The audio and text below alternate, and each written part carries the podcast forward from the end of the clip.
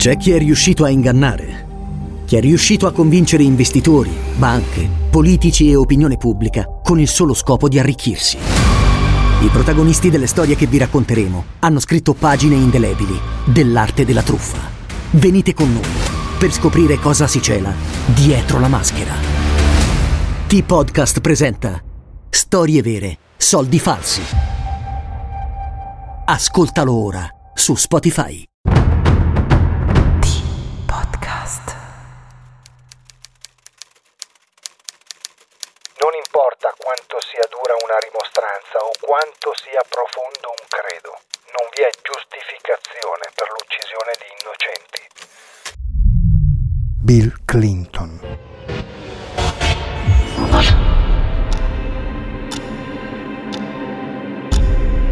L'Italia è stata teatro di crimini feroci e per molti di questi non è mai stato trovato il colpevole. Non è mai stato trovato il colpevole. Noi ve ne raccontiamo una parte.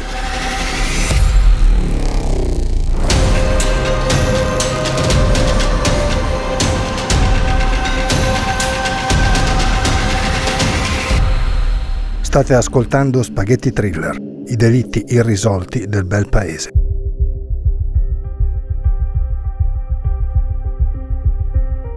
A volte le storie hanno colpevoli certi, rei confessi, assassini che, di fronte all'evidenza dei fatti, si accusano dei delitti ascritti e pagano la pena comminata senza battere ciglio, consci di quanto commesso, quasi spogliandosi di un fardello che pesa ben più di un macigno sul petto. Più che a volte, diciamo spesso. Capita poi che ci sia chi, accusato di un delitto, continui a dichiararsi innocente, anche dopo aver trascorso dieci, quindici, venti anni in carcere, anche dopo essere stato riconosciuto responsabile del crimine in tutte le sedi preposte, o quasi. La storia che raccontiamo oggi appartiene a questa categoria. Ho pagato, vero, ma non c'entro nulla. L'ho detto quando mi hanno arrestato. L'ho ripetuto da recluso, lo confermo ancora oggi, appena scontata, da uomo libero. Ciò di cui parliamo ci fa tornare indietro negli anni, fino al millenovecentottantatré, in piena rinascita, un nuovo boom economico alle porte, fino a Michael Jackson con il suo Thriller, fino a Flashdance o ancora ai Righeira con Vamos a la Playa o a Lucio Dalla col suo millenovecentottantatré, l'album, o come si diceva a quei tempi, l'L P. Chi ha costruito tutto questo? Tony! Ecco chi! E di chi mi fido? Di me! È l'anno di Scarface, del senso della vita secondo i Monty Python, del grande freddo, ma soprattutto di Una poltrona per due, compagno immancabile delle vacanze natalizie per grandi e piccini. Un film senza tempo né età. In Italia è l'inizio di un decennio importante, di nuovi movimenti giovanili, dei paninari, dei dark, dei metallari. Il fermento intellettuale si respira un po' dappertutto lungo lo stivale.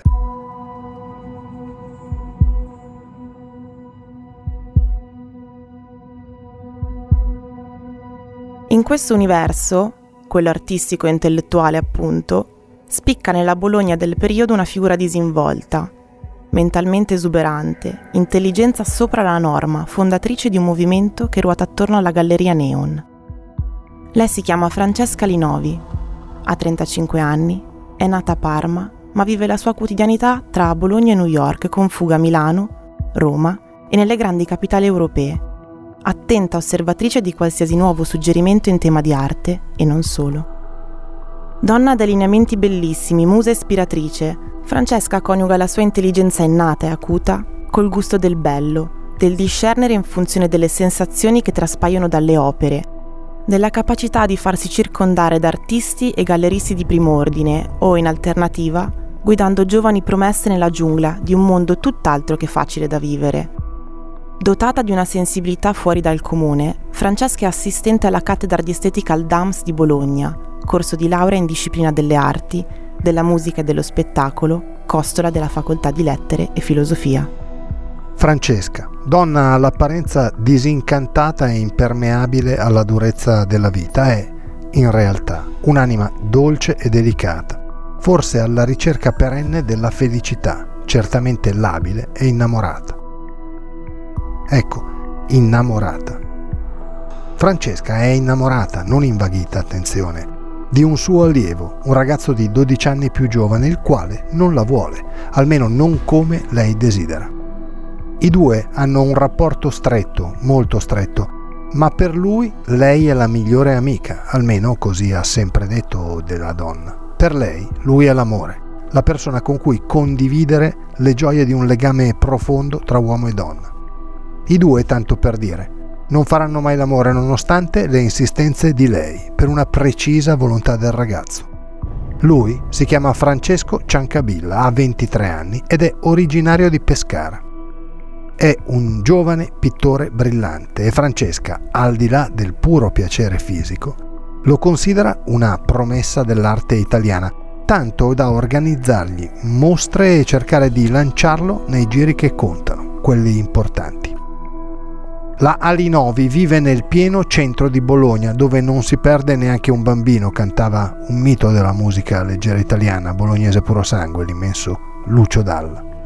Vive in via del Riccio, poco più di seicento metri dalla Basilica di San Petronio e da Piazza Maggiore, il cuore pulsante del capoluogo emiliano. Vive in una mansarda di un palazzo d'epoca, in un appartamento pieno di quadri, oggetti d'arte, libri e dischi.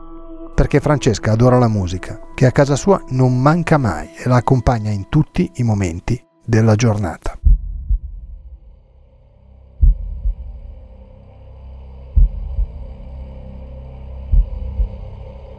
Bologna la dotta, così chiamata per via della sua università, la Alma Mater Studiorum, la cui fondazione risale al mille ottantotto, primo ateneo costruito nel mondo occidentale e prima sede nella quale si è potuto studiare il diritto.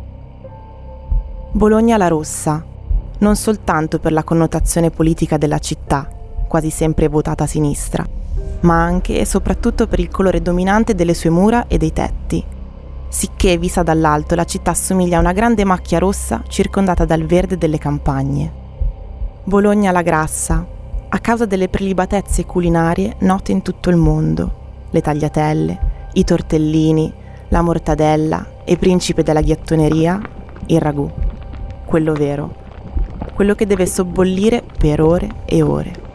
Bologna, insomma, in tutte le sue sfaccettature, coi suoi pregi e difetti, con quell'aria così serena, ma allo stesso tempo cupa e misteriosa all'interno dei vicoli bui e silenti dopo una certa ora, ovattati dalla nebbia che si insinua tra le mura cittadine nelle giornate d'autunno ed inverno.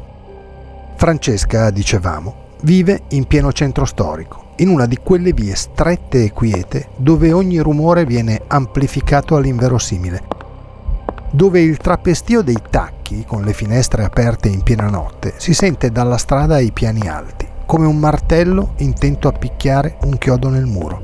Ogni passo una martellata. Torniamo allora a qualche decina di anni fa, a quella città, a quella via a un passo dal mondo, ma così isolata. È giugno. È il quindici giugno millenovecentottantatré. Francesca Alinovi non risponde più al telefono e al citofono da qualche giorno. Non è da lei, sempre in giro per mostre ed esposizioni, sempre circondata da persone di ogni genere, sempre pronta al dibattito intelligente, non al chiacchiericcio da due soldi.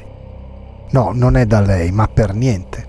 Così il suo amico e vicino di casa, Marcello Iori, dopo aver cercato di contattarla in qualunque maniera possibile per l'epoca, chiama i vigili del fuoco. Dall'appartamento di Francesca non proviene alcun rumore, il telefono squilla di tanto in tanto, ma senza risposta. No, non va bene, bisogna capire se sta succedendo qualcosa e nel caso cosa. Fa caldo quel quindici giugno. I vigili del fuoco arrivano in via del Riccio sette pochi minuti dopo la chiamata ricevuta. Prendono la scala telescopica, la appoggiano al muro del palazzo a due piani e salgono al balconcino del secondo piano, quello che dà nella stanza da letto. Aperta la finestra, uno dei pompieri attraversa l'appartamento per andare ad aprire la porta d'ingresso, ma improvvisamente torna di corsa sul balcone, urlando di chiamare la polizia, perché poco prima di arrivare all'ingresso, nella sala, vede qualcosa che attira la sua attenzione. Un corpo di donna. È disteso a terra, sul fianco sinistro, con due grossi cuscini del divano a coprirne la testa.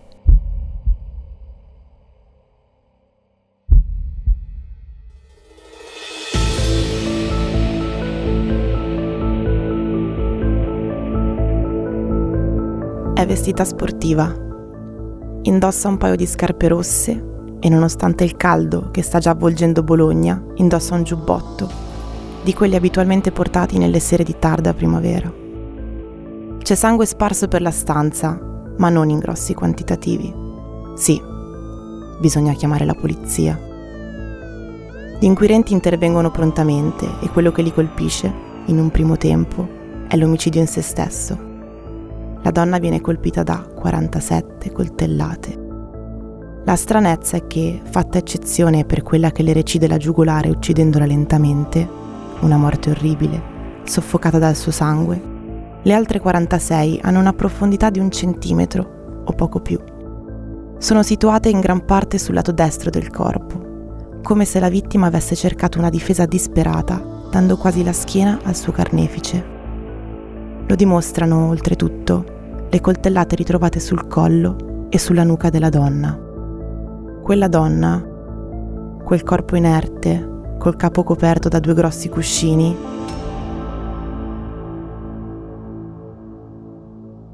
è quello di Francesca Alinovi.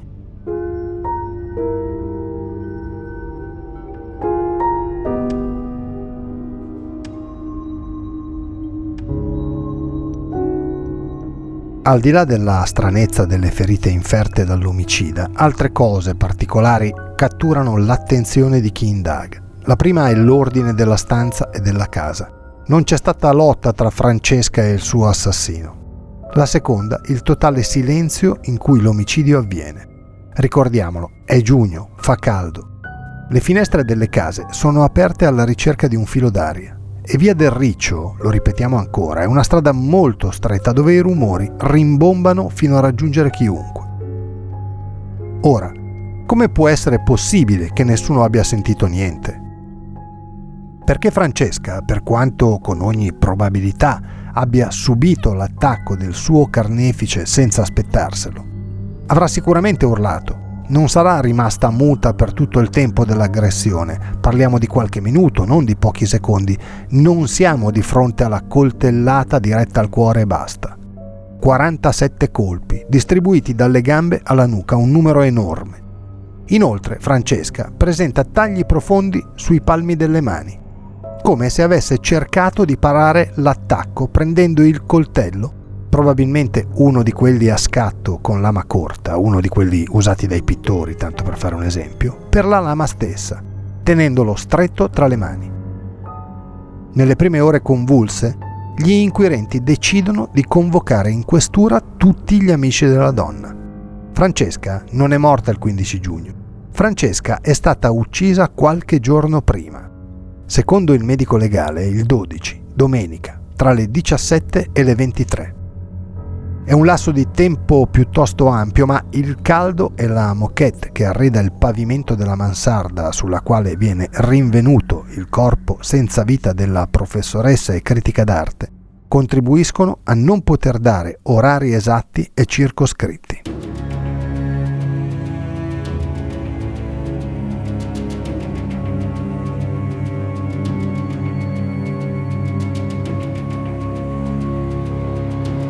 Tra gli amici e chi frequentava abitualmente casa Alinovi c'è Francesco Ciancabilla, il ragazzo tanto desiderato dalla donna, il pittore con un animo sensibile e allo stesso tempo aggressivo, con una dipendenza dalle droghe che ne accentua i cambiamenti d'umore.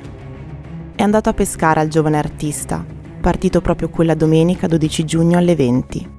C'è una testimone a confermarlo, una sua amica alla quale chiede di procurargli una dose di eroina che non poteva consumare a casa di Francesca, che dal canto suo non tollerava l'uso di quella sostanza, pur essendo anche lei stessa, saltuariamente, consumatrice di cocaina.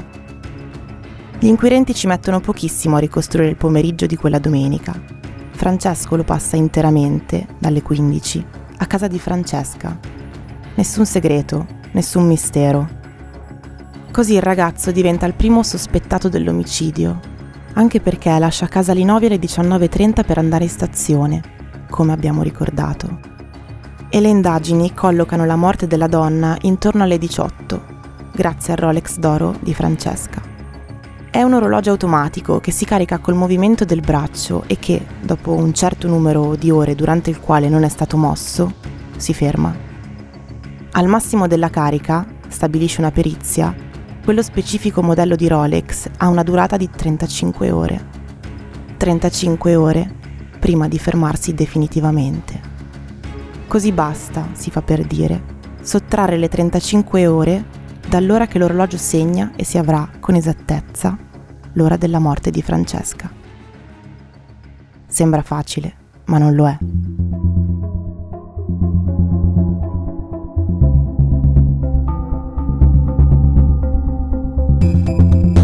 Poiché il Rolex d'oro di Francesca segna le diciassette e dodici, sottraendo trentacinque ore si arriva alle diciotto e dodici di quel dodici giugno, minuto più, minuto meno. Francesco Ciancabilla, in questo modo, è ancora a casa Alinovi, per cui, concludono gli inquirenti, Francesco Ciancabilla è il colpevole. Ma il primo processo, che si chiude il trentuno dicembre millenovecentottantacinque, vede l'assoluzione del Ciancabilla per insufficienza di prove. L'accusa però è certa, è stato lui, non può essere stato nessun altro. Così ricorre in appello e in appello il ragazzo viene riconosciuto colpevole. È il tre dicembre millenovecentottantasei, il giudice condanna l'artista a quindici anni di prigione per omicidio volontario. Ma Francesco non è più in Italia, ha attraversato la frontiera entrando in Svizzera e poi, da lì, Francia e Spagna, dove viene arrestato qualche tempo dopo. Nel frattempo, la Cassazione derubrica l'accusa da omicidio volontario a omicidio preterintenzionale. La pena passa da quindici a dodici anni. Il ragazzo va in carcere, però i dubbi cominciano ad affiorare nell'impianto accusatorio.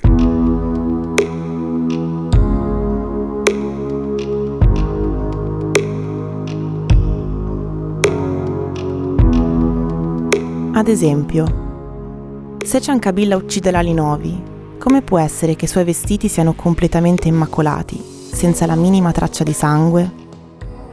Beh, risposta, aveva le maniche corte.